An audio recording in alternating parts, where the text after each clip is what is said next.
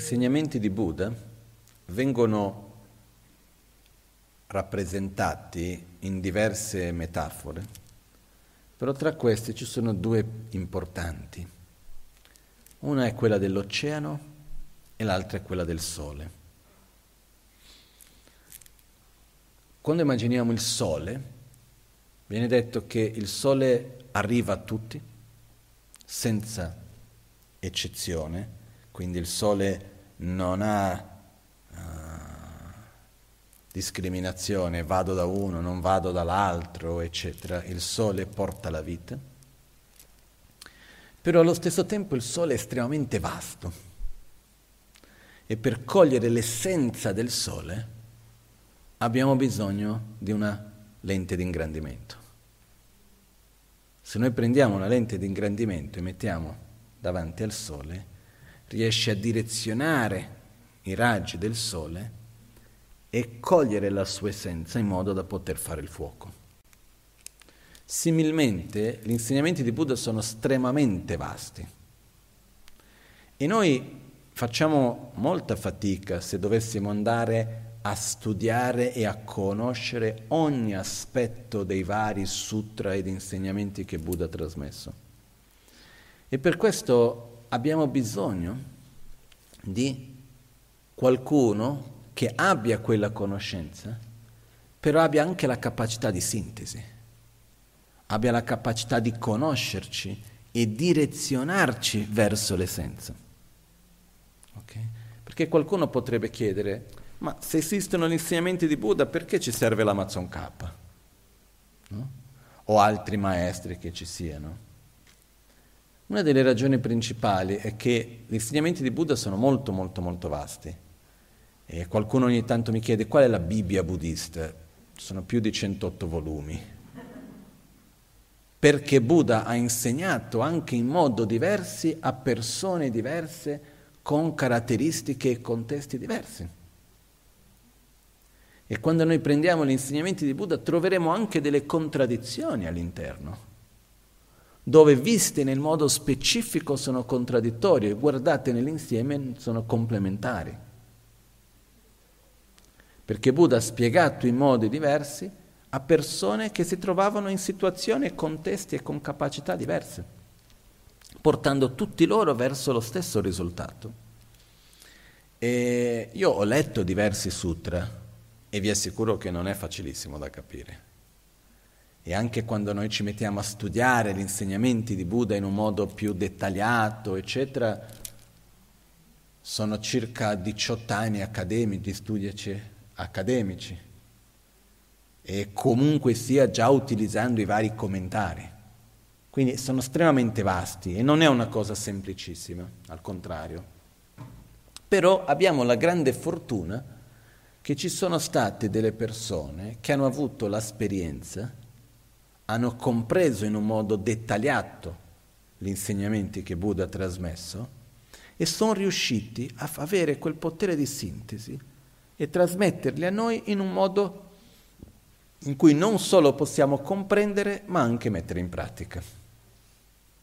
E questo ritengo che sia estremamente importante. Io quello che vedo è che quando noi prendiamo i testi più antichi, eh, non lo so esattamente il perché, però sembra che più passano i secoli, più ignoranti diventiamo, scusate se lo metto così, su un certo verso. Eh? Perché prima nei testi bastavano tre parole per dire tutto.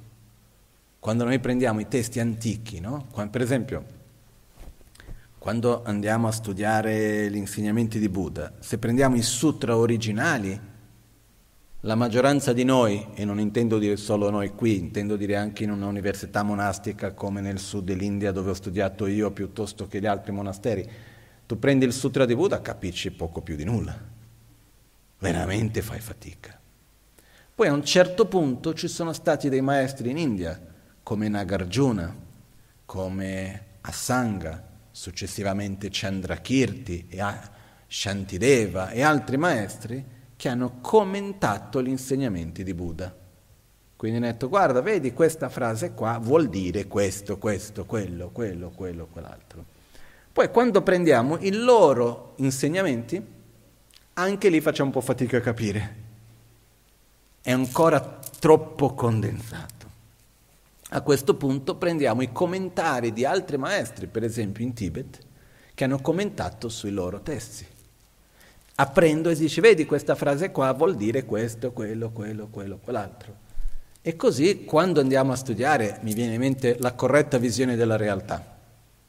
Si parte dal Sutra della perfezione della saggezza scritto da Buddha, dove il Sutra della perfezione della saggezza è stato insegnato in diverse versioni.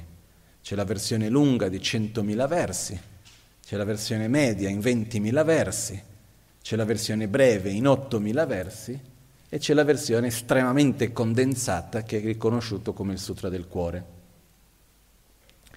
Quindi il sutra principale di riferimento della nostra tradizione viene chiamato il Sutra della perfezione della saggezza in 8000 versi, cosiddetto Gyetompa, che letteralmente Gyetompa non vuole dire altro che ciò che ha gli 8000 versi. Gyeton vuol dire 8000. E, ehm, è il Sutra della perfezione della saggezza in 8000 versi. Io l'ho già letto, fa difficilissimo da capire. Su questo sutra c'è un commentario che è stato fatto dal grande maestro detto Nagarjuna.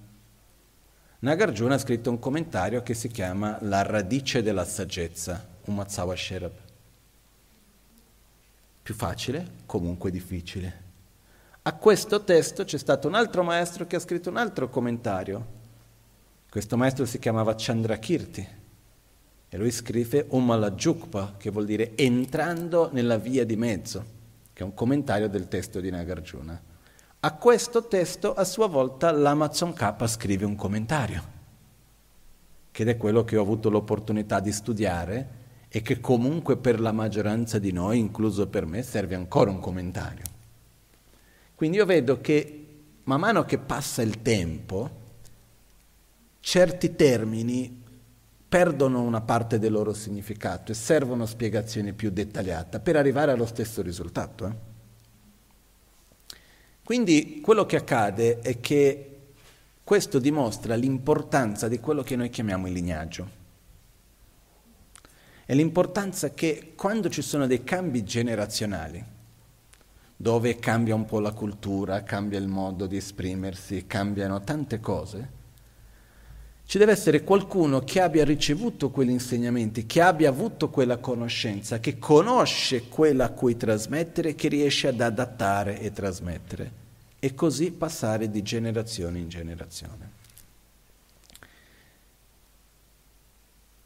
Noi abbiamo la grande fortuna di poter comunque far parte di un lignaggio ininterrotto, dove Buddha originalmente ha trasmesso i suoi insegnamenti, successivamente sono stati commentati, spiegati, chiariti da maestri che vengono chiamati i dodici, gli otto, scusate, Genju Chokni, sono i sei ornamenti e i due eccellenti.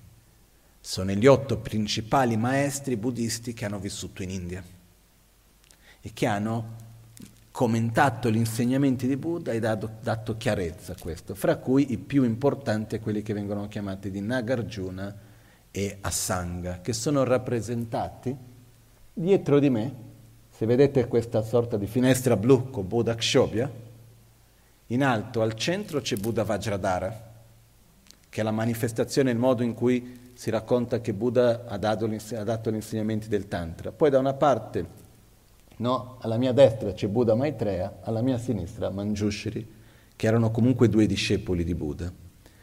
Alla destra di Manjushri c'è Asa- di Maitreya c'è Asanga e alla mia sinistra di là c'è Nagarjuna.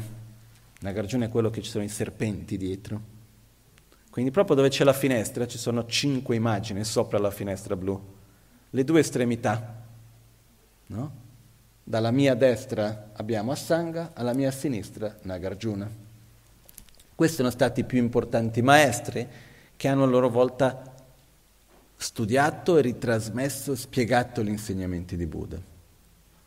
Da loro c'è tutto un lignaggio ininterrotto che arriva fino a noi. Okay? Passando, arrivando a noi, arrivando in Tibet principalmente tramite Atisha, che è rappresentato alla mia destra quell'immagine grande con il cappello rosso. Quello sarebbe Atisha che nell'anno 1000, inizio dell'anno del, dell'undicesimo secolo è venuto in Tibet. Poi dopo di Atisha ci sono stati diversi maestri, fra cui quello importante l'Amazon K alla mia destra. Okay? Dico tutto questo per farci capire che non è qualcosa che abbiamo inventato oggi o che abbiamo preso un libro a caso da leggere, ma che è questa capacità di cui abbiamo detto proprio all'inizio dell'essere umano di condividere esperienze e conoscenze. Dove io ottengo la mia esperienza, la passo a te, tu passi a un altro e così via. Io una volta che parlavo del lignaggio con due musicisti bravissimi, era con Philip Glass e il suo maestro d'orchestra, e stavamo parlando, eravamo a cena qua, dall'altra parte del lago, a Stresa. E parlavo del lignaggio e a un certo punto loro mi dicono sì, è come nella musica, no? quando vedi quella persona lì, tu vedi quando quello suona, lui perché c'è il lignaggio di quello, quello, quell'altro maestro, si vede nello stile, si vede di qua, di là, è qualcosa che si trasmette, non è un qualcosa che si impara da soli. Esiste un aspetto di ricevere una trasmissione e questo avviene in tantissime cose. E una volta io ero in Tibet e sono venuti da me l'abate e altri, alcuni monaci di un monastero chiamato monastero di Niemo Gyalcin, a cui ho tanto rispetto e stima. Monastero piccolo, sono, all'epoca erano 32 monaci, eh, però molto seri nella loro pratica, eccetera, vicino a Lhasa, e mi chiesero, ah Lama, ci puoi dare degli insegnamenti, trasmetterci tre principali aspetti del sentiero? E ho detto, io? Io più che altro sinceramente credo, come dice il proverbio tibetano, nella terra dei ciechi chi ha un occhio è re. No, ho detto, guarda che voi qua, parlavo a loro, avete persone che hanno due occhi, non c'è bisogno del mio unico. Cioè, c'è gente che conosce molto di più di me, ha una conoscenza, un'esperienza profonda degli insegnamenti, non serve la mia trasmissione. Te stesso che mi diceva che era la batte. E lui mi disse, la conoscenza ci abbiamo, è vero, però noi vogliamo il tuo lignaggio. Tu vieni da un lignaggio puro e vogliamo connetterci con questo lignaggio, che era il lignaggio di Lama Ganche Rinpoche, che a sua volta veniva da Kyabche Trichan Rinpoche, che è rappresentato alla mia sinistra, no? e anche nei dipinti che abbiamo qua rappresentano proprio la nostra storia e anche questo lignaggio, quindi c'è Buddha Shakyamuni principalmente, poi dopo abbiamo Atisha che portò gli insegnamenti in Tibet, l'Amazon K, fino ad arrivare a Kyabche Trichan Dorje Chan, che fu il maestro di Lama Ganche Rinpoche, che a sua volta ha trasmesso a me e a tanti di noi. No? E quindi quella volta ho condiviso gli insegnamenti dei tre aspetti del sentiero con loro, proprio perché il lignaggio è molto prezioso. E quindi è qualcosa che dobbiamo rigioire, che noi abbiamo accesso a questi insegnamenti che ancora dovremo vederli, però qualcosa che è, è stato di beneficio per tanto tempo per tante persone, che è stato condiviso come la cosa più preziosa che c'era. L'Amazon K è stato una persona molto particolare, molto speciale, sin da quando era molto piccolo e aveva una forte connessione col buddismo. No? Basta pensare che l'Amazon K ha cominciato a dare i suoi primi insegnamenti, si racconta quando aveva tre anni. Uno dice, ma come? No? invece quando aveva tre anni era già, lui dava dei consigli spirituali alle persone ed era stato già chiesto a sua volta da uno dei principali maestri che c'era nel luogo dove lui era nato che, pot- che lui potesse crescerlo ed educarlo da piccolo. No? Comunque sia, l'Amazon K quando aveva otto anni già aveva una conoscenza abbastanza diffusa degli insegnamenti di Buddha, con 12 anni faceva le autoiniziazioni di Hirukka, che è qualcosa che nei giorni d'oggi anche dopo 50 anni di monasteri pochi riescono a farla. Uh, era una persona che aveva una conoscenza del Dharma spaventosa. La maggioranza dei suoi maestri sono diventati poi suoi discepoli. E lui aveva questa capacità incredibile non solo di conoscere, ma di comprendere. E io per tanto tempo ho sentito parlare dell'Amazon K, eccetera, però ho potuto, tra virgolette, conoscerlo quando mi sono avuto l'opportunità di leggere i suoi libri. E sono di una chiarezza incredibile. C'è anche il proverbio in Tibet, se non sai qualcosa chiedi a Putin, che era un maestro che ha scritto su qualunque argomento immaginabile in Tibet. Se hai dubbio su qualcosa, chiedi a Tsongkhapa. No? Certe volte i testi di Lama Tsongkhapa, tra virgolette, diventano anche un po' noiosi, perché su qualunque argomento, l'Amazon K io non ho mai visto in un testo suo dire questo è così perché lo dico io. Lui stabilisce una ragione, spiega e va prima a fare riferimenti ai sutra di Buddha. Vedi, Buddha in questo sutra ha detto così, così, in quell'altro ha detto cosa, cosa. Poi fa riferimento ai testi dei maestri precedenti come Nagarjuna piuttosto che gli altri. Poi entra a spiegare la ragione logica del perché di quello. Poi entra a spiegare i dubbi ipotetici che potrebbero esserci. Se qualcuno dovesse chiedersi come mai questo è così, perché quello è così, la risposta è così, così, così, così, così, così. No? E quindi molto spesso per un concetto che dirlo sono due righe, sono 20 pagine di spiegazione, tra cui c'è tutta la ragione logica della spiegazione, del perché, del come, eccetera. Quindi non ha mai preso nei suoi insegnamenti di detto questo è così perché è così, ha sempre dato una spiegazione molto chiara dietro. È molto bello poter entrare in contatto con questo, poter studiarlo, eccetera. Comunque sia, ci sono i suoi testi anche tradotti in inglese, alcuni di questi, però non sono facilissimi. Nella vita di Lamazon K lui ha avuto più di cento maestri e in un certo momento della sua vita però lui si è trovato che gli mancava ancora qualcosa. Era come se aveva tanta conoscenza, tanta esperienza, però non avesse ancora realizzato a fondo la cosiddetta corretta visione della realtà, non avesse ancora raggiunto le realizzazioni più profonde e voleva a questo punto andare in India a cercare dei maestri in India. A quell'epoca l'Amazon K già, fra i suoi vari maestri, aveva avuto un'esperienza, chiamiamo così, mistica, nella quale aveva avuto una visione diretta del Buddha della saggezza Manjushri. Quando si parla di visioni, si dice che ci sono diverse tipologie di visioni. Uno può avere dei sogni, uno può avere come se fossero delle parole che senti nella mente e si possono avere anche le visioni che sono quasi sensoriali, è come se vedessi la persona davanti. No? Una volta la Maganci mi disse, ah se io condividesse quali sono state le visioni che ho avuto mi mandano in un ospedale psichiatrico, meglio che non dico nulla. No? Comunque sia, l'Amazon K a un certo punto si racconta che ha avuto delle visioni dirette dell'Amazon K, di, del Buddha Manjushri, il Buddha della saggezza, però nel primo istante non ha creduto.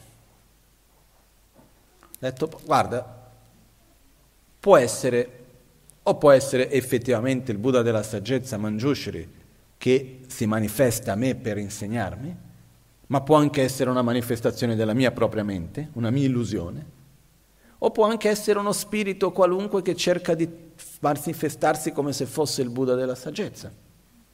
Quindi prima di, aff- di fidarmi devo capire. E quindi fece due cose. Prima di tutto fece delle domande che erano estremamente difficili riguardo il Dharma, alle quali lui sapeva le risposte. Però erano domande basate sull'esperienza profonda, non erano domande che qualunque persona potesse rispondere. E Manjushri, che era davanti a lui, ha dato la risposta perfetta, di più di quello che lui si sarebbe aspettato. E quindi lui ha detto, wow, un essere qualunque non è. Però, visto che io conosco queste cose, può sempre essere un gioco della mia propria mente. E a questo punto fece delle domande alle quali lui non sapeva la risposta. No? E già questo per me è incredibile. Se io mi trovassi davanti a un'immagine e dovessi fare una domanda alla quale non so la risposta, non saprei neanche cosa chiedere. Fece queste domande che quando noi leggiamo nella sua biografia e così via, se non riusciamo neanche a capire la domanda, lasciamo stare la risposta. E, certo, e lui ha dato delle risposte che erano eccellenti, che hanno aperto la sua mente, che hanno fatto vedere qualcosa che prima non riusciva a vedere e a comprendere. E da questo punto lui ha creduto che era effettivamente il Buddha della saggezza e il suo principale maestro da quel momento in poi è stato Manjushri. E in tutto questo si dice che in questo percorso lungo che è durato, in cui l'Amazon K riceveva gli insegnamenti direttamente dal Buddha della saggezza Manjushri, l'Amazon K anche fece dei lunghi ritiri di meditazione, di purificazione, di accumulazione di meriti, eccetera. E in tutto questo percorso l'Amazon K racconta che Manjushri gli ha trasmesso l'essenza degli insegnamenti di Buddha. È come aver raccolto questa vastità enorme che ci sono di tutti i sutra e gli insegnamenti di Buddha, è riuscito a metterli in cose, in tre punti, semplici e pratici, che raccolgono effettivamente tutti gli insegnamenti di Buddha. Un giorno un discepolo dell'Amazon K ha chiesto all'Amazon K che gli desse dei consigli per la vita, degli insegnamenti per la vita questo discepolo si chiamava Tsakon Awan Chakpa. E l'ha fatto la richiesta per scritto, mandandogli una lettera. E l'Amazon K ha dato la risposta a Tsakon Awan Chakpa dicendo il mio consiglio di cuore a cuore per la tua vita sono questi e scrisse i tre principali aspetti del sentiero. Quindi questo testo che noi abbiamo oggi in mano, che noi andremo a leggerlo, a studiarlo, a riflettere sul suo significato, eccetera, sono insegnamenti che l'Amazon K ha ricevuto direttamente dal Buddha Manjushri, che sono l'essenza di tutti gli insegnamenti di Buddha e anche dell'esperienza stessa dell'Amazon K, messe in parole e in concetti che sono facilmente accessibili a tutti noi oggi. Per me personalmente quando io ho sentito la prima volta questo testo è stato come qualcosa che mi ha aperto la mente, è stato come uno dei doni più belli che abbia mai ricevuto. Ed effettivamente fra tutti i testi che ho mai letto e ho mai ricevuto, questo non, è difficile dire il mio prefavorito, però posso dire che assolutamente eh, se è fra i più importanti che ho mai avuto opportunità di leggere e di poter ricevere. Se dovessi fare una scelta di dover eh, rimanere con uno, questo è assolutamente uno dei più importanti. E quindi per me è una grande gioia poter prendere questi giorni insieme per poterlo condividere. Ok? Quello che io farei adesso sarebbe uh, Prima di cominciare a leggere il testo insieme, volevo darvi la trasmissione. Una cosa che avviene anche da generazioni è che l'Amazon K ha dato la trasmissione di questo testo a Tsakon Awanchakpa e anche ad altri discepoli dopo, che a loro volta hanno ripassato la trasmissione. La trasmissione avviene quando qualcuno che l'ha ricevuta lo legge a voce alta agli altri che l'ascoltano. Poi dopo esiste la trasmissione del significato, che è il commentario che andremo a, a seguire dopo. Io a mia volta ho ricevuto questo commentario da alcuni dei miei maestri, però per cominciare volevo darvi la trasmissione, anche perché viene detto che esiste una grande differenza fra leggere qualcosa avendo ricevuto e non avendo ricevuto la trasmissione. Okay? Quindi adesso io vi darò la trasmissione, quello che potete fare è quello di immaginare che sopra di me c'è mio maestro, Lama Ganche Rinpoche. Io questa trasmissione l'ho ricevuta da Lama Ganche Rinpoche, l'ho ricevuta da Kyabche Dragon Rinpoche, l'ho ricevuta da Sua Santità il Dalai Lama, l'ho ricevuta dal mio maestro in India Geshe Tupterinchen, l'ho ricevuta dall'abate Tashilumpo in Tibet, um, Kachen Losam Punzuk Rinpoche, l'ho ricevuta da Geshe Yeshe Wanchuk Rinpoche, da diversi maestri e anche ricevuta anche da Kyabche Trichan Choru Rinpoche, ho ricevuto anche da Nima Tulku Rinpoche, da diversi maestri ho ricevuto questa, questa trasmissione. Quindi in questo momento immaginate come se, come se fosse una, un flusso di energia che viene da me, o meglio che viene da questi vari maestri, che a loro volta viene dai loro maestri fino ad arrivare all'Amazon K stesso, da cui ha ricevuto a sua volta dal Buddha della saggezza Manjushri, che ha ricevuto a sua volta da Buddha Shakyamuni, questo flusso che viene al mio cuore e dal mio cuore a quello di ognuno di voi. Okay? Io lo leggerò prima in tibetano perché è la lingua nella quale io ho ricevuto questa trasmissione e poi ve lo leggerò anche in italiano perché eh, siamo proprio all'inizio del Dharma in Italia, in Occidente, quindi è giusto anche gradualmente in qualche modo mh, anche non solo trasmettere il Dharma in italiano, ma anche dare valore, dare potere alle parole in quella lingua, però sempre mantenendo il contatto con il tibetano, uno perché delle traduzioni io mi fido poco, anche se fatte da me, eh, non, non importa da chi fate, proprio perché sono due lingue molto diverse, quindi va sempre tenuto il tibetano, al di là di tutto. che tsun lama nam la cha tse alo ya gya we son rab kun ge nim bo den ga se tham ba nam ge nga be lang khal den tar de nam ge chung te chitra nu shin da ge shebra cha kanda sibe dela maja shin delchura tunyu chachira tsumba yi gyalwa gebe lamla yi tunpe kalden teda tangwe yi ginyu namda nge chung mebra sitso yi dendre tunyira shiwe tame la sila kamba yi kyan luchen gune chinchira tomara nge chung tse delchura nye ka tse la longme pa yi la kumbe tse di na she do Lendre milo korwe dunge na yaya sambe chime na shedo tedra kombe korwe punso imen keje tsamya mike shi nyensen kundu tarpa tenira lo chungna teze ngechung keba la. Ngechung teya namda simke ki simba mena lame chanchub ki punso dewe gyuru mi gyurwe lode namge chanchu simcho ken shukra chubo shiye gyunge kir doga lege chingwa tambu dam. Danzen chage drawe bokso tsu mare mumbe makchen kune tip mume sipra keshin kewaru dunge sumge gyunche me parnar. Negab dindrar gyurwe manamge nganso samne semcho kebra zo nelo tope shera mide na ngechon janju semla komche kyang sipe tsawa chebra minu pe techira dindre tope tabla be kanshi korde chunam tamche gyunre namya lowa me tonshi mikpe teso kanyin kunshi ba tenye sangye gebe lam nawa tenre luwa meba dan tomba kelen chalwe kolwa ni jese sosra nawa tese tu tadun tupe gomba tokpa. Namshe rejo mebra chik charto tenre milor tongwa tsamni ne ngeshe yugi zindang kunsh. Tetse tawe cheba zoba la shenya nawe yota selwa dan tombe meda seshin tomba ni gyudan rebu charwe tsush. tarzin tawe chokpara mi gyo ro tetara lamge tsowo namsumge nenam rangi chishin tokpe tse. Hemba tende tsundru topge ne tengi duma nyurdu chubshi akpu.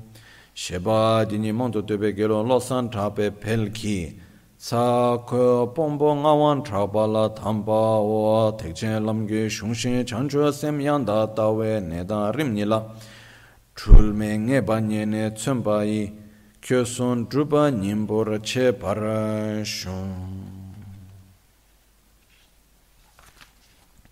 I tre principali aspetti del sentiero, composto dal grande Lamazon K.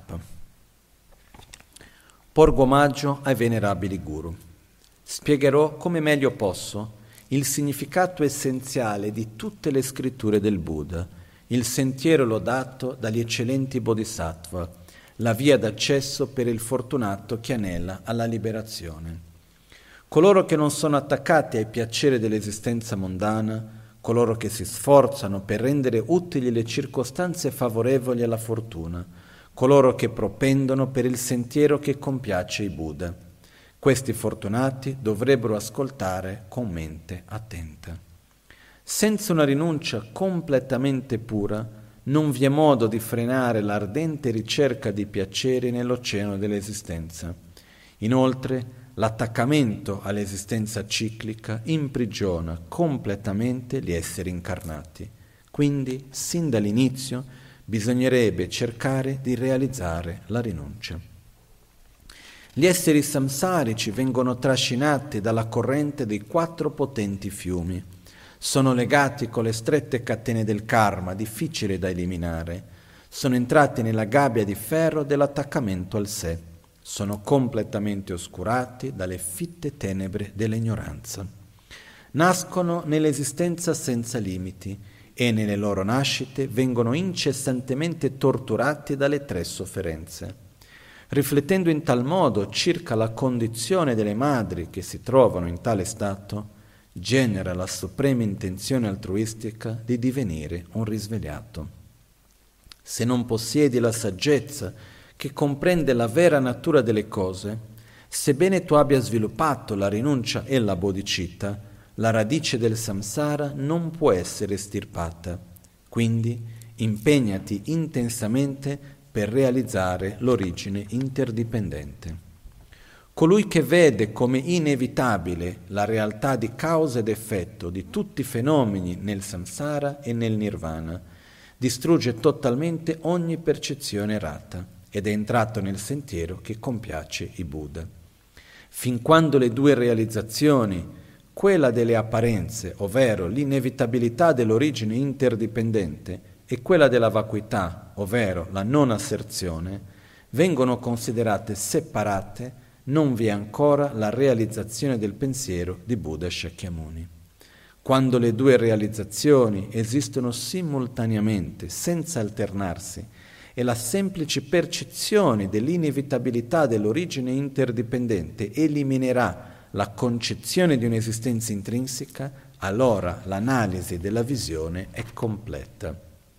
Inoltre, l'estremo dell'esistenza è eliminato dall'apparenza e l'estremo della non esistenza è eliminato dalla vacuità. Se comprenderai che la vacuità appare come causa ed effetto, non sarai preda dalle visioni estremiste. Quando avrai realizzato correttamente i punti essenziali dei tre aspetti principali del sentiero, dimora in solitudine e genera il potere della perseveranza entusiastica. Raggiungi presto la tua meta finale, figlio mio, figlia mia. Questo testo fu insegnato dall'erudito monaco Lobsan Chakpa Pel Tsongkhapa a Tsakom Pombo Ngawan Chakpa.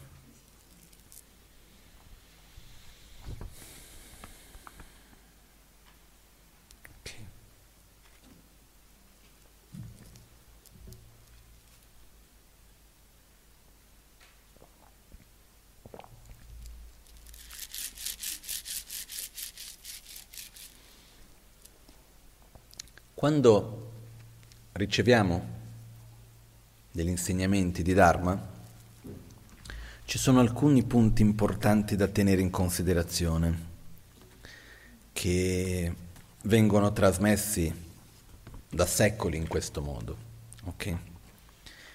Il primo aspetto è che nella nostra vita in generale occupiamo tanto tempo della nostra vita con assunti di ogni genere, argomenti di ogni genere, però prevalentemente la nostra vita è occupata dalla sopravvivenza stessa. Gran parte della nostra vita viene occupata dalla sopravvivenza, viene occupata dalla, da una sopravvivenza confortevole, da risolvere i problemi, da goderci i piaceri, da ottenere i piaceri, da cercare di far passare il tempo. In altre parole, molto spesso gran parte della nostra vita viene consumata dalla vita stessa. La vita passa in fretta. Siamo oggi qui, fra un po' non ci saremo più con questo corpo, con questo contesto così come noi conosciamo. Cosa ci sarà dopo la cosiddetta morte non lo so. Non posso dire a nessuno, guarda, a, te accadrà questo, quello, quell'altro, anche se io so che a tante persone farebbe comodo e piacerebbe se io potessi dire fai questo, ti succederà quello. Non ho questa capacità. Però possiamo utilizzare la vita per dare certezza di prendere cura di ciò che continua. Per capire ciò che continua non è necessario pensare alla morte e che cosa succede dopo la morte, basta pensare all'interno di questa vita stessa. No? Quando io penso per me, io riflettendo ho visto che in questa vita ho avuto circa quattro vite già no? E quindi quando io penso per me stesso, ciao. Quando io penso per me stesso, io vedo che ci sono stati diversi momenti. Ci sono stati, questa è la mia cagnolina, quindi è qua che vuole un po' di attenzione. Quindi quello che succede è che, che adesso basta.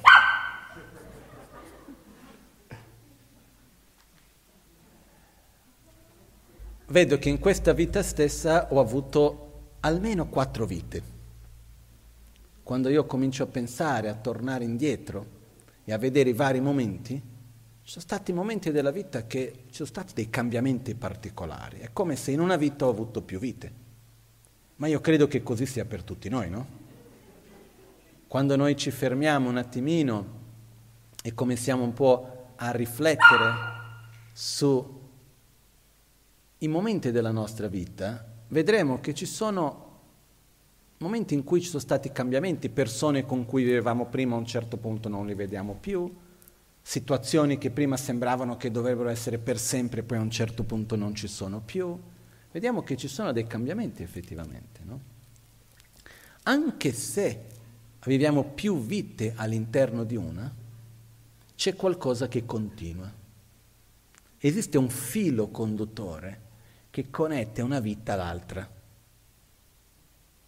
Quando io penso, io ho avuto contesti molto diversi in cui ho vissuto, cose molto diverse che ho vissuto, per quello che posso chiamare alcune vite all'interno di una. Però ero sempre io. E quello che io ho vissuto due vite fa ancora mi influenza oggi. Quello che sono state le mie esperienze nel bene e nel male che io ho avuto oggi ancora mi influenzano. Basta se noi osserviamo, ognuno di noi, siamo ancora oggi influenzati dalle nostre esperienze nella nostra adolescenza o nella nostra infanzia, o no? E non è perché non dipende dall'età, non è che arriva un punto nel quale le esperienze scadono. Uno può essere, avere già tanti anni e comunque sia le esperienze vissute nel passato ancora ci influenzano. Più che altro quello che accade è che il modo in cui noi ci trasformiamo, esperienza dopo esperienza, continua. Noi siamo un flusso di esperienze, di conoscenze, di vissuto. Perciò io ritengo che va benissimo prendere cura di questa vita, va benissimo prendere cura di questo corpo, sopravvivere nel meglio che possiamo. Ma la cosa più importante non è tanto cosa facciamo, ma cosa diventiamo, chi diventiamo. E questo momento che noi abbiamo insieme oggi qui è un momento nel quale noi scegliamo di dedicare del tempo, che è prezioso nella nostra vita. No? Il tempo è qualcosa che non abbiamo tantissimo a disposizione, perché gran parte del nostro tempo è dedicato alla nostra sopravvivenza, che sia il lavoro, che sia il prendere cura delle cose che abbiamo, perciò passiamo gran parte del tempo a per la nostra sussistenza con il lavoro, poi c'è una parte, parte del tempo che dobbiamo prendere cura del corpo, della famiglia, delle relazioni, eh, eccetera, eccetera. E abbiamo un po' di tempo a disposizione oltre quello. E scegliamo di essere qua insieme. Dedicato a poter imparare e avere delle esperienze, fare qualcosa che ci aiuti a crescere interiormente, che vada oltre il giorno di oggi, il mese in cui ci troviamo, quest'anno, qualcosa che possiamo fare come se fosse un investimento positivo per noi che trascende il momento presente.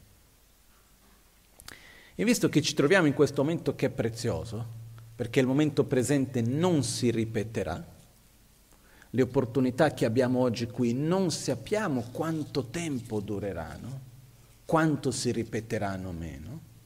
Io spero profondamente di poter condividere i tre principali aspetti del sentiero migliaia e migliaia di volte, ma non so quante volte lo potrò ancora fare, come sarà, come non sarà. Una cosa io so che adesso siamo qui insieme.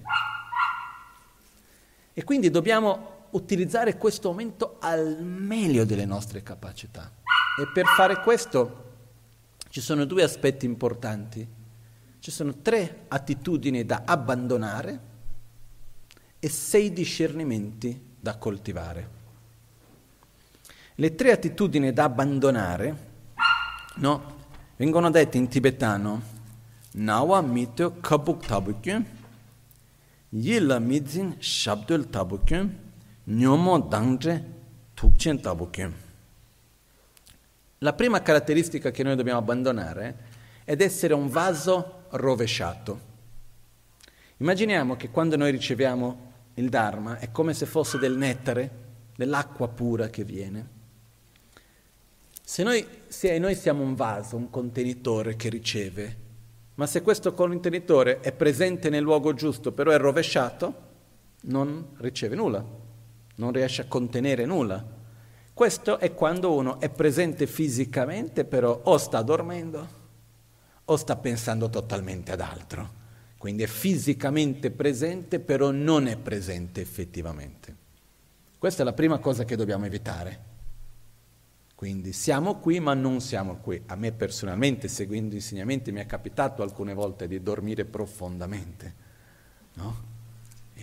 E, devo dirvi che spesso sono stati un sonno piacevolissimo, però alla fine dei conti sei lì e non hai appreso nulla, no? non è il massimo. È successo una volta che ero in dov'è che eravamo? In Vietnam, insieme con la Maganchen per un, un incontro mondiale dei vari gruppi buddisti, eccetera, il forum internazionale buddista. E c'era una persona che parlava, che a cui avevo tanta voglia di sentire, che era Thich Nhat Hanh. E ci tenevo tantissimo. Io ero appena venuto dal Brasile, dal Brasile direttamente al Vietnam. Avevo il fuso orario totalmente diverso, ero stanchissimo Avevo una grande aspettativa di sentire Thich Nhat Hanh, però quando sono arrivato lì, ero lì che lo volevo sentire, lui è entrato piano piano nel palco del, della sala conferenza, facendo la meditazione camminando, no? un passettino dopo l'altro. Quindi ci sono voluti, non so, dieci minuti finché si è seduto per cominciare a parlare e quando ha cominciato a parlare parlava monotono, piano piano. Io non ce l'ho fatta ho provato a tutti i modi possibili di rimanere sveglio, non sono riuscito. E quindi questo colpa mia ovviamente, mio, però questa è stata un'esperienza nella quale il vaso si è rovesciato e non importa qualunque cosa meravigliosa che è arrivata, alla fine io avevo l'esperienza bella di essere stato lì con la frustrazione di non aver sentito nulla, no? Quindi dobbiamo evitare questo, prima di tutto, dobbiamo evitare di essere un vaso rovesciato. Per la maggioranza di noi il problema non è tanto quello di dormire, ma è quello che la mente va in giro. Quindi siamo presenti qui, però la nostra mente va da un'altra parte. Perciò questa è la prima cosa su cui dobbiamo stare effettivamente attenti. Il mio consiglio un po' è se vediamo che ci viene sonno o qualcosa del genere, possiamo cercare di alzarci, no? in questo caso Maitri ci aiuta a svegliare, no? uh, però possiamo cercare in qualche modo di fare questo, bere un po' d'acqua, qualcosa se dovesse succedere. No? Quando noi vediamo che la mente va in giro, dobbiamo cercare di osservare un attimo la respirazione, ritornare con la nostra attenzione verso le parole e ritornare al momento presente. Okay? Questo è un passo importante. Perché? Perché questo momento non si ripeterà. Noi non avremo tante altre occasioni così, io spero tantissimo, ma questo momento così com'è non si ripeterà e dobbiamo utilizzarlo al meglio delle nostre capacità. E la prima cosa da fare è essere presenti nel momento presente, riportare la nostra attenzione qui, che la nostra mente sia dove si trova il nostro corpo, qui, adesso con noi. Il secondo passo al terzo, il, il secondo lo dico al terzo posto perché preferisco, secondo me è più chiaro. Il terzo difetto, che lo spieghiamo in secondo posto, è quando il vaso si trova nella posizione giusta, però dentro c'è del veleno. Quindi cosa succede? Non importa quanta pura sia l'acqua che venga messa dentro, diventa velenosa. Questo succede quando noi andiamo a sentire un insegnamento, qualcosa, però arriviamo già con un preconcetto negativo, siamo lì con gelosia, con rabbia, con invidia, con arroganza, con paura e arriviamo spesso già con un nostro preconcetto anche, come immagino che sia già successo per tutti noi, che andiamo a sentire qualcuno, ma anche nella vita quotidiana, però abbiamo già un preconcetto e quindi non abbiamo chiarezza su quello che viene detto. Qualunque cosa la persona dice è inquinata dalla nostra gelosia, dalla nostra paura, dalla nostra arroganza, dalla nostra attrazione o avversione che sia. Perciò dobbiamo cercare di seguire e sentire gli insegnamenti con uno stato neutro, con una mente che sia pulita da motivazioni, ma più che altro da motivazioni, da preconcetti, sia libera da stati emozionali disturbati principalmente. Okay? Per questo ricordiamoci, quando andiamo a seguire insegnamenti che abbiamo uno stato emozionale negativo, disturbato, turbato in qualche modo, quello va a inquinare ciò che andiamo a sentire. Il terzo contenitore o conte- contesto da evitare è come se fossimo un vaso che è nella posizione giusta. È pulito, però è bucato. E quello che io credo per la maggioranza di noi è che qualche buchettino c'ha tutti. Io difficilmente conosco qualcuno che non ha nessun buco, nel senso che riceviamo, ah che bello, poi dopo di un po' qualcosa ci dimentichiamo, qualcosa va via. E per questo il mio consiglio è cercare di essere il più presente possibile. C'è chi per esempio prende note, c'è chi invece dopo può risentire, oggi abbiamo la fortuna di poter registrare, quindi possiamo risentire un'altra volta dopo, è un bene, è un male, è un male quando noi diciamo ah tanto non devo essere attento perché tanto c'è la registrazione. Perché è molto diverso quando siamo presenti insieme, quando andiamo a sentire dopo qualcosa registrato. E, però il miglior strumento per non perdere diciamo, l'acqua che riceviamo è utilizzarla. Perciò cominciare sin da quando ascoltiamo gli insegnamenti, ma subito dopo anche, a vedere come li possiamo mettere in pratica, come possiamo applicarli nella nostra vita quotidiana, trovare i nostri propri esempi e cercare di applicarli nella nostra vita, metterli anche nelle nostre proprie parole, quindi scrivere propria, il nostro proprio intendimento, cercare di spiegare a qualcun altro, condividere. No? Quello che noi quando studiamo nel sistema uh, antico monastico si usa la dialettica, il dibattito, quindi tu prima ins- ascolti, capisci e dopo vai a dibattere, quindi mettere nelle tue proprie parole. Quello fa in modo che trattieni quel contenuto. Okay? Oltre questo, ci sono quelle che sono chiamate le sei consapevolezze da generare. Quindi questi tre sono tre cose che dobbiamo cercare di evitare quando andiamo a seguire gli insegnamenti, quindi evitare di non essere presente, evitare di avere uno stato emozionale turbato che non ci permetta di ascoltare con chiarezza e evitare di avere una mente che anche se uno è presente non riesce a afferrare ciò che ricevi. E uno dei modi per afferrare ciò che riceviamo è applicarlo nella nostra vita, immaginare i nostri propri esempi, cercare di metterli nelle nostre proprie parole. Okay? Per questa ragione anche di poter afferrare gli insegnamenti che spesso le cose vengono ripetute. Tradizionalmente quando viene dato un insegnamento la stessa cosa deve essere ripetuta tre volte. Una prima volta, più lungo, poi alla fine si fa un riassunto e prima della prossima volta, quando si ricomincia la sezione, si fa il riassunto del riassunto della volta precedente. Quindi di solito si ripassano le stesse cose, gli stessi concetti tre volte. Io spesso ripeto anche più di tre volte le cose. Comunque sia. Oltre questo abbiamo l'altro aspetto importante che vengono chiamate le sei consapevolezze. Le sei consapevolezze fanno riferimento all'attitudine interiore con la quale andiamo ad ascoltare il Dharma. Vengono chiamate Chönyembe Kabgi Dushe Druktempa.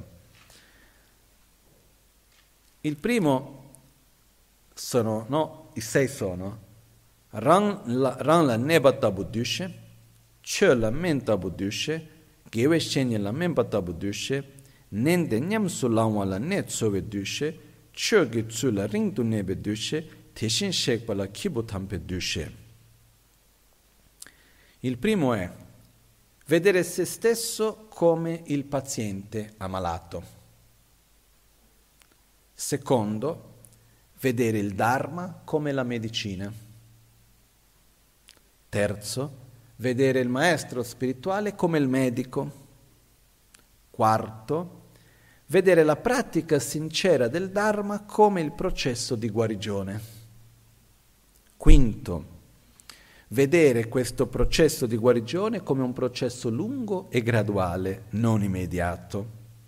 E sei, vedere Buddha come lo stato sacro, che vuol dire riconoscere il proprio potenziale di guarigione.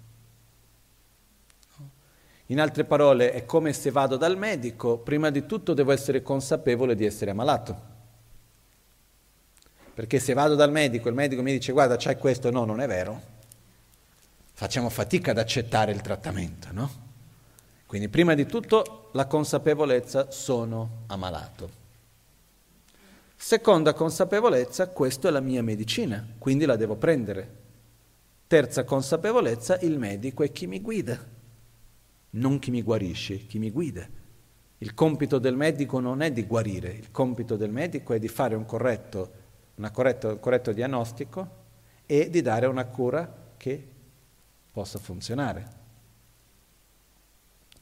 Poi la consapevolezza che il processo di guarigione avviene unicamente prendendo la medicina e seguendo il trattamento. Non basta avere la medicina per guarire, uno se la deve prendere Insieme con questo c'è la consapevolezza che per una malattia cronica il processo di guarigione è lungo e graduale, non è immediato. E tutto questo è possibile sulla base della consapevolezza che io posso guarire. Quindi io guardo davanti a me e ho un'immagine dello stato di salute che voglio raggiungere.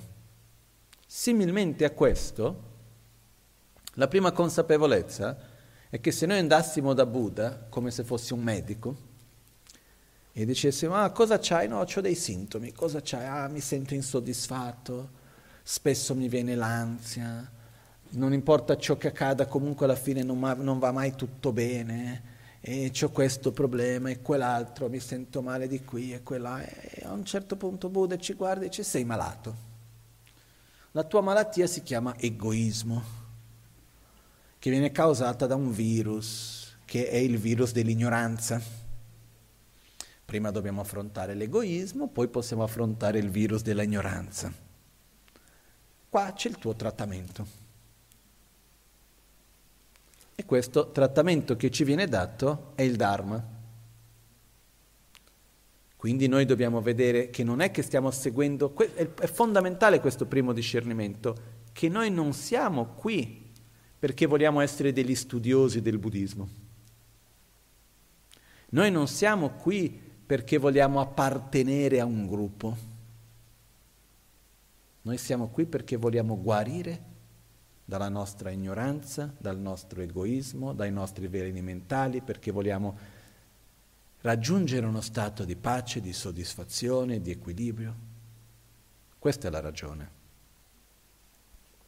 Quindi io ascolto gli insegnamenti con la consapevolezza che io sono il paziente, io sono malato. Chi mi trasmette gli insegnamenti è come il medico. Il compito della guida spirituale del maestro è molto simile al compito di un medico è quello di dare la medicina, di trasmettere la cura. Però ricevere gli insegnamenti e non metterli in pratica è come leggere la prescrizione e credere di guarire solo con la prescrizione. Una volta che andiamo dal medico, lui ci fa la prescrizione, se noi prendiamo e la mettiamo in un bel quadro, no? Andiamo lì, la mettiamo in una cornice bella, la mettiamo sulla parete, ah guarda sono andato dal medico, mi ha dato questa prescrizione, che bella prescrizione. Magari un po' di effetto placebo fa, però la guarigione avviene prendendo la medicina, cambiando lo stile di vita, seguendo la terapia, facendo ciò che fa parte del trattamento. Quindi la consapevolezza che il medico ci dà la cura, ma chi prende la cura siamo noi. Similmente chi ci trasmette il Dharma ci dà il Dharma, ma siamo noi a doverlo applicare nella nostra vita, siamo noi a dover praticare. Quindi consapevolezza 1, io sono come il paziente, consapevolezza 2, gli insegnamenti sono come la medicina. Consapevolezza 3, chi mi insegna è come il medico. Consapevolezza 4 è prendendo le medicine che guarisco, ossia mettendo in pratica gli insegnamenti. La quinta consapevolezza è che questo egoismo, ignoranza, eccetera, non è da ieri. È una malattia cronica. E perciò il processo di guarigione è graduale e lungo. Non è immediato.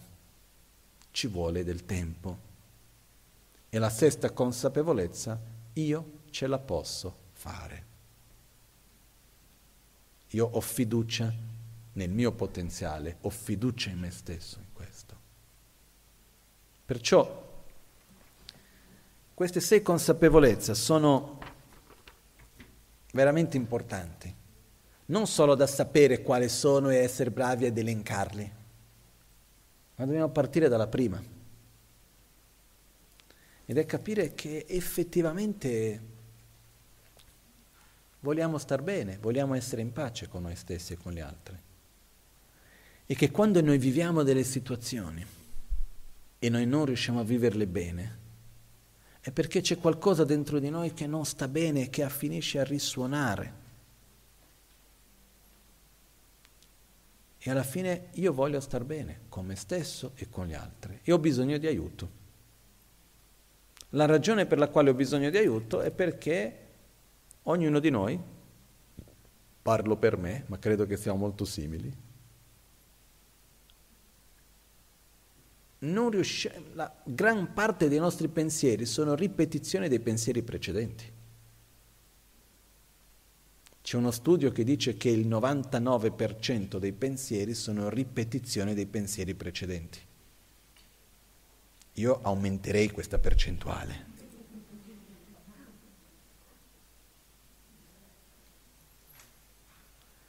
Quando è che noi riusciamo ad avere dei pensieri nuovi? Quando interagiamo con qualcosa di diverso, quando usciamo dalla zona di conforto e siamo forzati a dover riguardare le cose in un altro modo. Ed è spesso è quando c'è qualcuno che ci influenza, che ci fa vedere qualcosa in un modo diverso, che riusciamo a cambiare e vedere una prospettiva nuova. Ed è una delle cose più belle che accade nella vita, quando riusciamo, wow, aprire la mente, vedere qualcosa, vedere il mondo in un modo diverso, più sano. Perciò abbiamo bisogno di aiuto, perché quello che noi abbiamo bisogno è di cambiare il nostro paradigma, cambiare la nostra percezione della realtà per uscire da questa ossessione all'autogratificazione di queste insoddisfazioni, eccetera. E qui abbiamo bisogno di aiuto, quindi andiamo da un bravo medico. Perciò io personalmente, se c'è qualcosa della quale posso essere effettivamente fiero, sono dei miei maestri. Sono dal fatto che io ho avuto e c'ho ancora dei maestri meravigliosi a cui ho totale rispetto e fiducia e ho l'opportunità di condividere con voi ciò che loro hanno trasmesso a me. Quindi io non ho inventato nulla, non sono nulla di particolarmente speciale, però cerco di fare nel meglio di quello che posso un ponte in cui prendo quello che io ho ricevuto e cerco di poterlo ricondividere con voi. Quindi più che essere qua come il medico, è come se io fossi il paziente che condivide la cura con altri pazienti. Ho ricevuto la cura e la passo a voi. Ok? Perché anch'io sono nel mio processo di guarigione. E quindi non faccio altro che prendere la cura che per me funziona e cerco di condividerla con voi.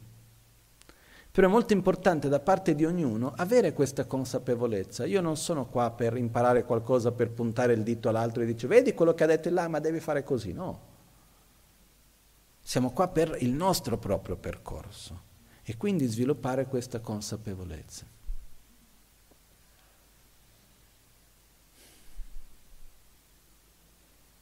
Come Buddha diceva in un sutra, Dani dagi goyayin, dani dagi drayayin. Io sono il mio proprio protettore, io sono il mio proprio nemico. La nostra salute o la nostra malattia dipende prevalentemente dalle nostre scelte, sia a livello fisico che a livello mentale, emozionale, spirituale, in qualunque livello sia essi. E quando noi ci troviamo in uno stato che non è equilibrato, ricreare un equilibrio è faticoso, sono perfettamente d'accordo. Ogni tanto qualcuno dice, ah Lama, però è difficile praticare il Dharma. Ho detto, e chi ha mai detto che era facile? Io non ci credo che sia facile. Non è facile guardarsi negli occhi e dire smetti di fare scemo. Questo comportamento basta, non lo facciamo più. Andiamo oltre l'arroganza e dire ok, cambi comportamento, agisci nell'altro modo, non è facile aprire il proprio cuore. Una volta, uno, una volta, che uno, apre il cuore è meraviglioso, però in quel momento c'è lì la chiusura del nostro, la paura di perdere qualcosa. Quindi è un percorso che richiede uno sforzo naturalmente. Però una delle forze più grandi che abbiamo è il desiderio. E fra i tre principali aspetti del sentiero è il primo di cui parleremo. Il primo parla proprio di questo. Perciò partiamo da questa voglia, io voglio guarire, io voglio star bene e quindi ricevo questi insegnamenti come una medicina che dopo posso metterla, prenderla e metterla in pratica. Ok? Cominciamo con una prima parte del testo, poi io sono contento che in questi giorni abbiamo tempo, calma e andremo gradualmente un verso dopo l'altro, parola per parola, a capire il significato, perché in un testo di L'Amazon K non c'è neanche una parola che sia stata messa lì a caso. Ogni parola c'è un perché, ogni parola ci insegna qualcosa, quindi dobbiamo andare e avere il tempo e la calma per poter leggerlo, per poter affrontarlo. Lamson namsum gitzawa shuksos. Viene chiamato il testo, il nome originale è la, il testo radice dei tre principali aspetti del sentiero o dei tre aspetti principali del sentiero. I tre aspetti principali del sentiero, innanzitutto vuol dire che esiste un percorso da seguire e questo percorso ha tanti tanti tanti aspetti da sviluppare. Però se noi andiamo a riassumere tutti questi aspetti, ci sono tre principali. Non, togliere, non toglie nulla a tanti altri, però sono questi tre. Tanti di voi hanno magari già sentito parlare degli insegnamenti cosiddetti dell'Amrim, che è un termine che è diventato abbastanza conosciuto all'interno del buddismo tibetano. Lam vuol dire sentiero, Rim vuol dire graduale. Esistono dei testi, degli insegnamenti che riguardano questo sentiero graduale. I tre aspetti principali del sentiero sono l'essenza di questo percorso.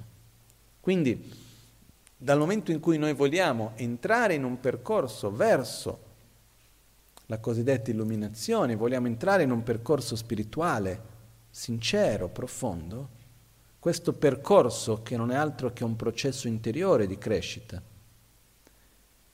è fatto con tre principali caratteristiche che dobbiamo sviluppare. Quindi si riassumono in questi tre. E il testo radice perché per spiegare questo ci vuole molto di più, però l'Amazon K l'ha messo in poche parole, quindi questo viene chiamato il testo radice, è un po' come l'essenza. Poi da qua può, uno ha bisogno di tante spiegazioni, leggere altre cose, eccetera, non, però è come l'essenza dei tre principali aspetti del sentiero. I tre principali aspetti del sentiero sono come, mm, come si dice, un cavaletto fatto di tre gambe, tre appoggi. Se ci sono tutti e tre c'è la stabilità del sentiero, se manca uno dei tre cade. Perciò qualunque sia la pratica spirituale che noi vogliamo fare, sia essa la recitazione di mantra, la meditazione su diverse pratiche che ci sono di meditazione, dalla meditazione sul respiro alla meditazione sulla vacuità, piuttosto che le sadhane che fanno parte del tantra, o gli studi della filosofia, la presa dei voti, o qualunque aspetto che ci sia nella pratica buddista. Se ci sono questi tre aspetti, quello rientra a far parte del sentiero che ci porta verso lo stato di Buddha. Effettivamente seguiamo il percorso che Buddha ci ha trasmesso. Se mancano questi tre, possiamo recitare milioni di mantra, servirà poco più di nulla, scusate se lo dico così. Perché ciò che determina che noi siamo nel sentiero sono questi tre aspetti. Quindi io posso memorizzare tutte le sadhane, posso uh, fare milioni di recitazioni, posso imparare tutta la filosofia a memoria, posso fare tantissime cose, essere l'esperto del buddismo che vado a insegnare in tutte le università, posso diventare lama e essere, dare grandi insegnamenti e fare tutto, ma se in tutto ciò io non metto in pratica, non sviluppo dentro di me questi tre aspetti del sentiero, qualunque cosa che io faccio non fa parte del sentiero. Non so se è chiaro questo. Perciò non è che è importante conoscere, imparare, praticare i tre aspetti del sentiero, è fondamentale. Sono proprio le fondamenta, sono come le tre pietre che sostengono tutto il resto. E, quando, e la bellezza è che se ci sono questi tre, qualunque cosa facciamo ci fa parte del sentiero, ci porta nella direzione giusta.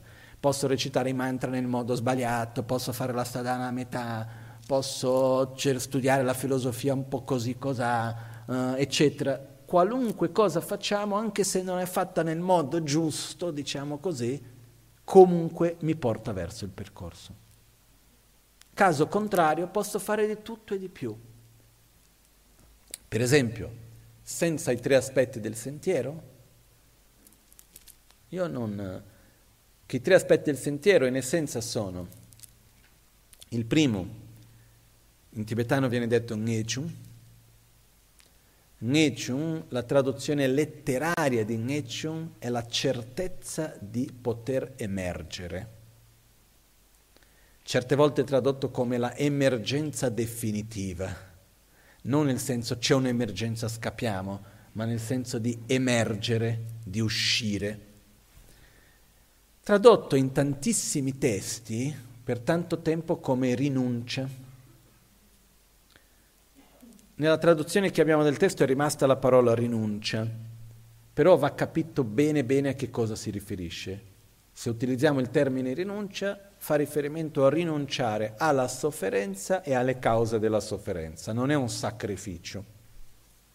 Okay? Però la traduzione più corretta è la certezza di poter emergere, l'emergenza definitiva. In altre parole, amore verso se stessi, amare se stessi. Il secondo aspetto viene detto bodhicitta, o mente dell'illuminazione, in altre parole, amare gli altri. E il terzo aspetto viene detta la corretta visione della realtà. Una visione di mondo, un paradigma che sia coerente. Entreremo nei dettagli su ognuno di questi tre. Se non c'è la certezza di poter emergere, se manca questo amore verso se stessi, questo desiderio di uscire dal ciclo di sofferenza, qualunque cosa facciamo non entra a far parte di un percorso spirituale. Io posso imparare a memoria tutti i testi buddisti, ma se non c'è questa prima voglia, se non c'è la voglia di uscire dal cosiddetto samsara, non c'è la voglia di crescere spiritualmente, io sto facendo quello per una ragione mondana, che può essere voglio essere il più grande erudito buddista, Voglio, fare, voglio avere un riconoscimento da parte dei miei maestri che dicono che bravo discepolo sei. Magari quello che voglio è semplicemente una sfida o semplicemente ho una curiosità intellettuale. Ma quello non rientra nel percorso spirituale. Io posso recitare milioni di mantra, se non c'è la rinuncia, se non c'è questa certezza di poter emergere, se non c'è la voglia di uscire profondamente dal ciclo di sofferenza, perché lo faccio? Perché mi fa parte appartenere a qualcosa? Perché magari mi sento in colpa per qualcosa e credo in qualche modo che recitando i mantra le mie colpe passeranno? Uh, perché voglio ottenere qualcosa di salute, voglio ottenere qualcosa di successo per qualche ragione che sia, faccio i mantra, non lo so, o magari non so neanche perché li faccio. Eh. Quando manca la rinuncia agli inizi, quello che noi facciamo, anche se fa parte di pratiche cosiddette spirituali, divengono pratiche spirituali per ragioni mondane. E quando noi utilizziamo uno strumento, una pratica spirituale per una ragione mondana, diventa qualcosa di mondano. Perciò non c'è nulla di cattivo o sbagliato in farlo, però non porta i risultati che altrimenti uno si aspetterebbe. Perciò diventa veramente importante questo. Se non c'è bodhicitta, se non c'è questo amore verso gli altri, qualunque cosa che facciamo non ci porterà alla cosiddetta illuminazione. Poi affronteremo questi tre punti più avanti questo pomeriggio. Comunque è limitato quello che facciamo se non c'è bodhicitta. E se non c'è la corretta visione della realtà, non esiste un antidoto diretto alla causa della sofferenza che è l'ignoranza. Perciò, quando ci sono questi tre punti, il nostro percorso è stabile e ben direzionato. Poi possiamo vivere a casa nostra nel nostro lavoro, possiamo andare in un monastero in mezzo al Tibet, possiamo stare ad Albagnano piuttosto che andare al cinema, che ne so io. Qualunque cosa facciamo, se ci sono alla base della nostra vita questi tre aspetti, stiamo nel nostro percorso, il nostro percorso è presente ovunque. Il sentiero verso l'illuminazione è presente ovunque se riusciamo ad applicare questi tre aspetti. Quindi i tre aspetti del sentiero non sono qualcosa, come posso dire, importante, sono fondamentali per il nostro percorso spirituale. E quello che per me vale ancora di più non è che i tre principali aspetti del sentiero sono i tre principali aspetti del sentiero buddista. Sì, ma non solo. Indipendentemente di quale sia la nostra tradizione spirituale, indipendentemente di quale sia la religione che noi vogliamo seguire o meno, per crescere spiritualmente ci vogliono questi tre aspetti. Possiamo utilizzarli con nomi diversi, eccetera, ma sono tre stati di coscienza che vanno sviluppati. Okay. Se qualcuno dovesse chiederci cosa fai nella vita,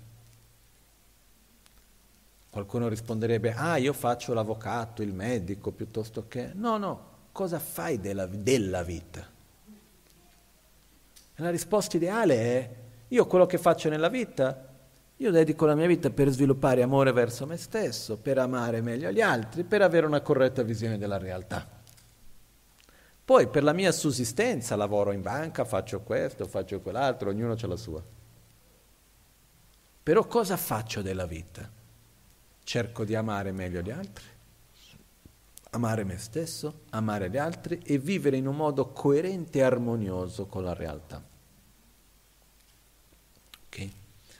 Perciò i tre principali aspetti del sentiero non sono qualcosa, come ho detto prima, da imparare perché è importante, ma è qualcosa che è importante all'inizio fino alla fine, sempre. E sono le fondamenta della nostra pratica spirituale e quindi sono di estrema grande importanza. Questo testo che andremo a leggere insieme, la Maganci Rinpoche mi disse che Rinpoche per tantissimi anni della sua vita era la prima cosa che recitava non appena si svegliava. No?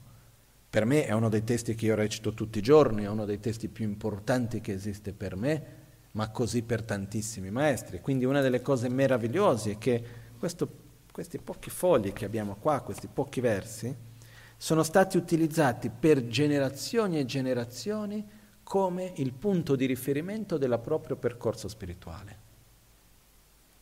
E noi abbiamo la possibilità di accedere anche a questo, noi. Ok? Quando andiamo a leggere questo testo, a me mi piace immaginare che non è un testo di spiegazione tecnica, filosofica, accademica ma è un testo in cui è un consiglio di cuore a cuore. Quindi a me piace immaginare l'Amazon K che mi sta dando questi consigli, così come lui ha ricevuto a sua volta da Manjushri. E quindi riceviamo direttamente come questi consigli che vengono trasmessi di cuore a cuore, che effettivamente lui l'ha fatto a Tsakon Avanchakwa, che tramite la magia della vita sono arrivati fino a noi. No? Se noi pensiamo è abbastanza incredibile pensare che un maestro nell'anno 1300 qualcosa, se mi ricordo bene, io ho una memoria per gli anni veramente, veramente scarsa, da qualche parte qua non abbiamo, però immagino che sì, anno 1300, 1400, qualcosa del genere è stato l'Amazon K.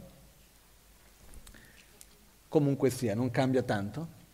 Fatto sta che secoli fa, in Tibet, in mezzo alle montagne, due persone hanno scambiato la lettera. E che una di queste persone era una persona che ha dedicato la sua intera vita alla pratica spirituale, raggiungendo un livello di conoscenza ed esperienza e realizzazione degli insegnamenti buddisti come non c'è stato nessuno, né prima né dopo, che ha manifestato in quello stesso modo.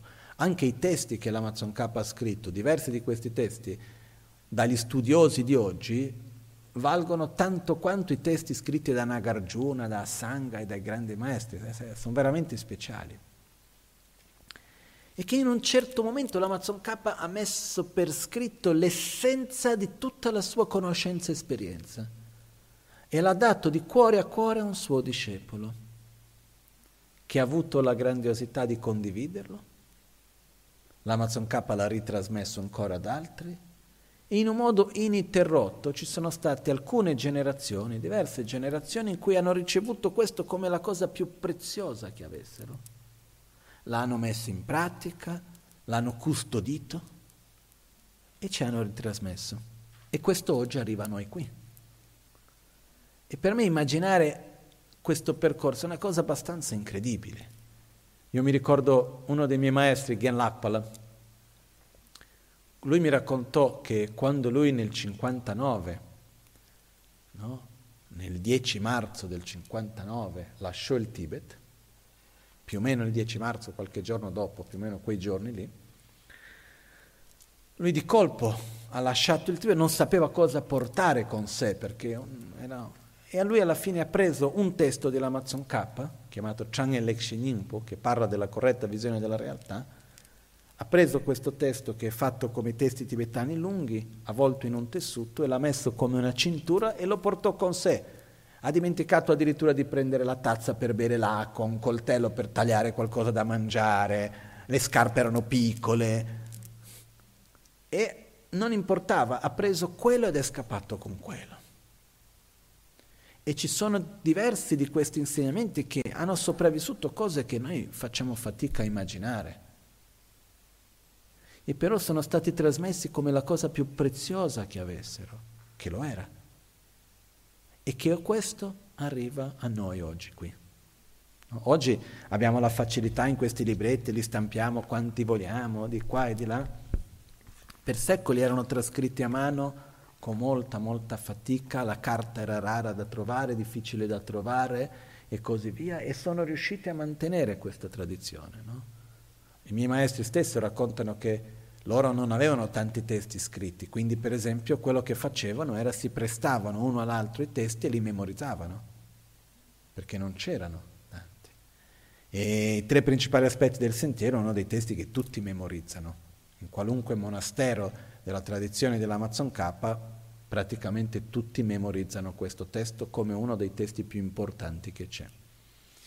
E quindi oh, questo oggi arriva a noi, arriva a ognuno di voi e da parte mia sinceramente come un dono, come un, un regalo che vi faccio cercando di offrire a voi con tutto il cuore una delle cose più preziose in assoluto che io ho mai ricevuto.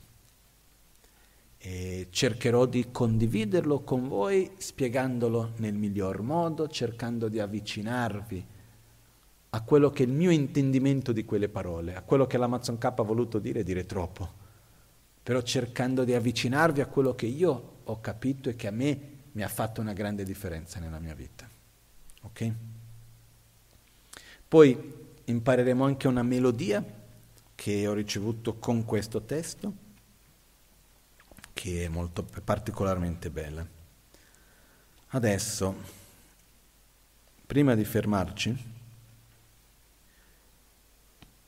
la struttura del testo, velocemente.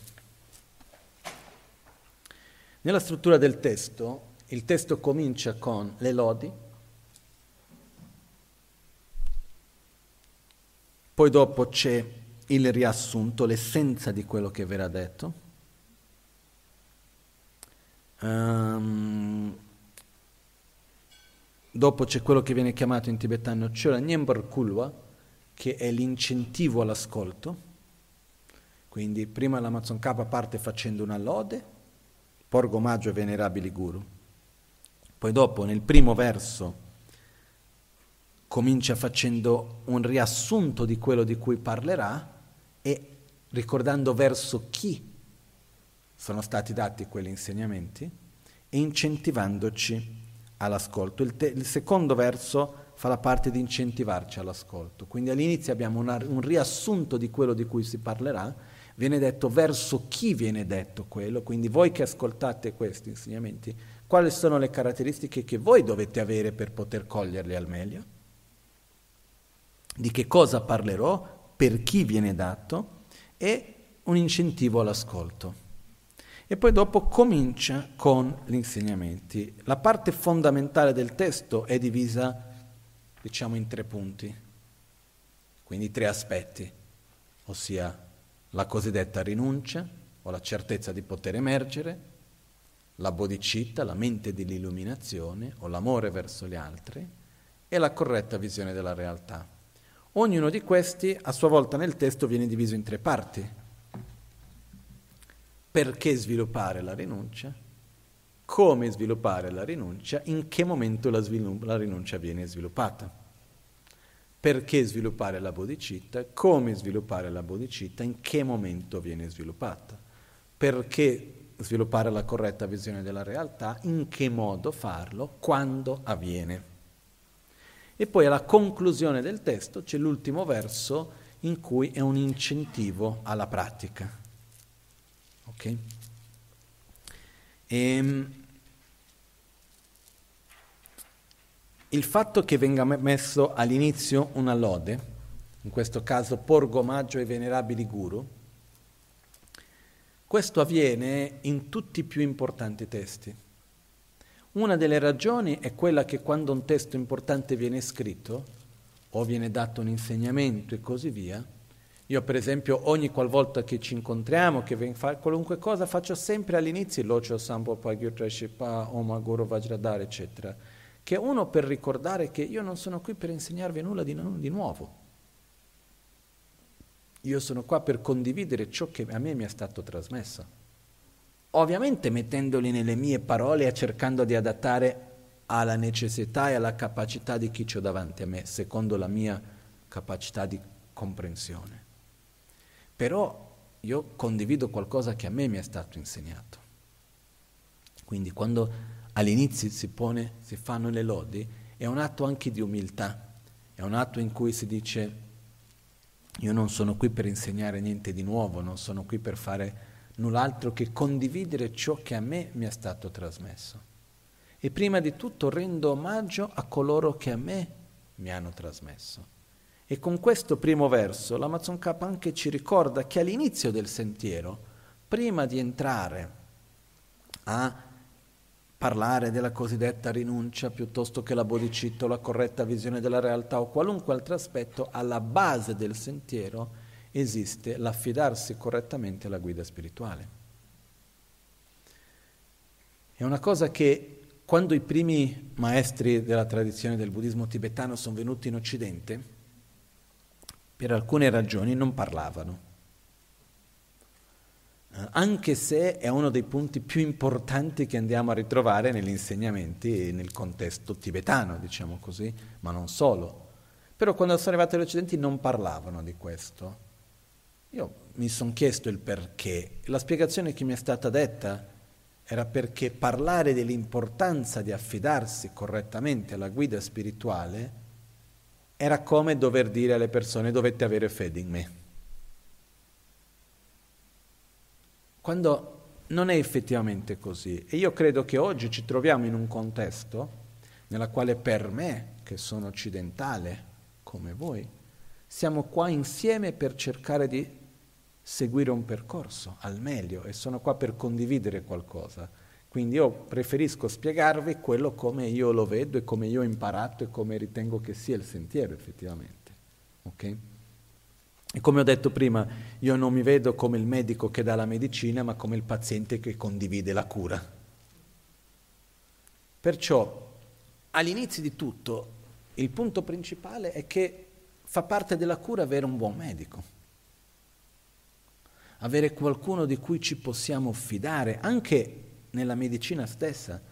Uno dei punti fondamentali per una cura è fidarsi del medico, un rapporto di fiducia che ci deve essere. Non so se vi è mai capitato di andare da un medico a cui non avevate fiducia. Cosa succede? Non si riesce a creare un rapporto di guarigione sano. Perché il medico non riesce, magari non riceve tutte le informazioni, perché noi non ci fidiamo del medico, a sua volta il medico magari non si fida di noi e si crea una cosa che non funziona. Quindi alla base di un percorso insieme ci deve essere la fiducia. E nel nostro percorso spirituale fidarsi di qualcuno che ci accompagna, che ci guida è fondamentale, ricordandoci però che la guida spirituale, così come il medico, non è colui o colei che ci deve guarire. Il compito della guida spirituale non è quello di concederci l'illuminazione, è quello di condividere con noi il percorso in modo che noi possiamo seguirlo. Però è alla base del sentiero affidarsi correttamente a una guida spirituale.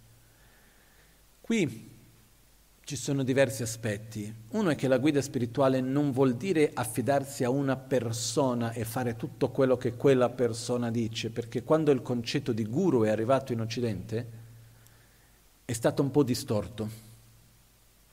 Pass- è passata un po' questa idea che affidarsi a un guru vuol dire perdere il proprio libero arbitrio, perdere il proprio discernimento, mettersi in mano a qualcuno e, con una sorta di fede cieca. Ma non ha assolutamente nulla a che far vedere con questo. Affidarsi al guru ha molto più a che fare con l'esempio che viene proprio utilizzato negli insegnamenti che dice se vuoi imparare a fare qualcosa con il legno, a lavorare il legno, serve qualcuno, un bravo falegname che ti insegni o no? Direi di sì. Come minimo dei video di tutorial su YouTube, no? Però abbiamo bisogno di qualcuno che ci insegni o no? Sì. Per leggere e scrivere? Anche. Se vogliamo imparare qualunque cosa sia essa, cucinare. Se vogliamo imparare a fare qualunque cosa semplice della vita, abbiamo bisogno di qualcuno che ci insegni, no? E quindi la stessa cosa nel sentiero spirituale. Quando arriviamo in un campo dove noi non sappiamo, quindi nel vero senso della parola siamo ignoranti, perché non conosciamo, abbiamo i nostri limiti, abbiamo bisogno di qualcuno che abbia già avuto un'esperienza, una conoscenza maggiore della nostra, che abbia la voglia, l'affetto, l'amore per condividere quell'esperienza con noi. E questo diventa di fondamentale importanza. Perciò avere un guru ha una funzione quando noi vogliamo seguire un percorso non è il fatto di affidarci in mano a qualcuno e dire la mia vita è nelle tue mani. No, è il fatto di dire io voglio seguire questo percorso, aiutami, guidami. Quando noi siamo agli inizi, meno maestri abbiamo, meglio è, perché la nostra tendenza è quella di prendere rifugio nella persona. Più andiamo avanti e più riusciamo a prendere rifugio nel sentiero, nel Dharma, più maestri abbiamo meglio è, perché ognuno ci insegna un aspetto diverso del percorso. Io per esempio ho avuto diversi maestri, ce li ho ancora.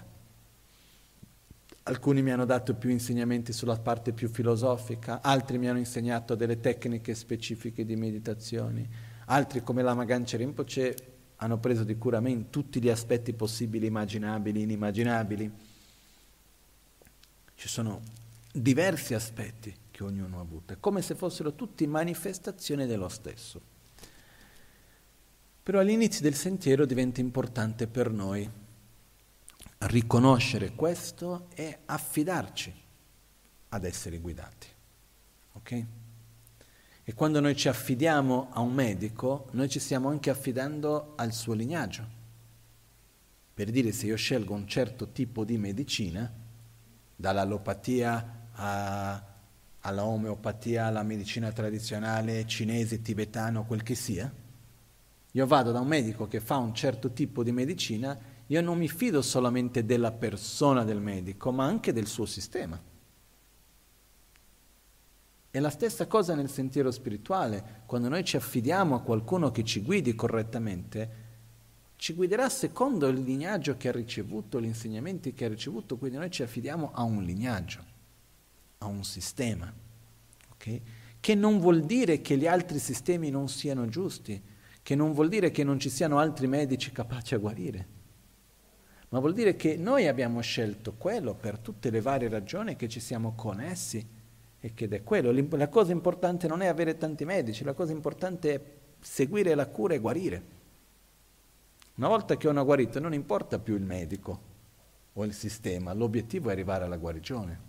No? Come Buddha stesso in un sutra diceva, una volta che arrivi all'altra riva del fiume, non è più importante con quale battello sei arrivato. Se era una canoa, se era un kayak, se era una barca, non importa. L'importante è che sia arrivato all'altra riva. Una volta arrivato all'altra riva del fiume, non essere attaccato al mezzo che ti ha portato. Quindi gli insegnamenti, il metodo che noi utilizziamo serve per andare all'altra riva. Una volta che noi arriviamo, non è quello l'importante. Non è per questo che un altro non sia tanto valido quanto il nostro, dipende quale è meglio per noi. Questo per dire che tutte le tradizioni spirituali hanno le loro validità. Poi io non conosco tutte, quindi non posso parlare a fondo di tutte. Io posso parlare più che altro di quella che io conosco. Però ho un grande rispetto verso ognuna. Perciò quando noi parliamo di prendere rifugio, di affidarci correttamente alla guida spirituale, è qualcosa che è importante farlo, per il quale non abbiamo però fretta. È come se abbiamo una malattia importante da guarire, non abbiamo fretta di prendere il primo medico e seguire quello che ci dice. Io personalmente se ho un problema di salute voglio se- sentire almeno tre medici, anche di visioni diverse. E poi vedo quello che mi sembra più coerente, quello con cui mi trovo meglio e poi scelgo di seguire uno.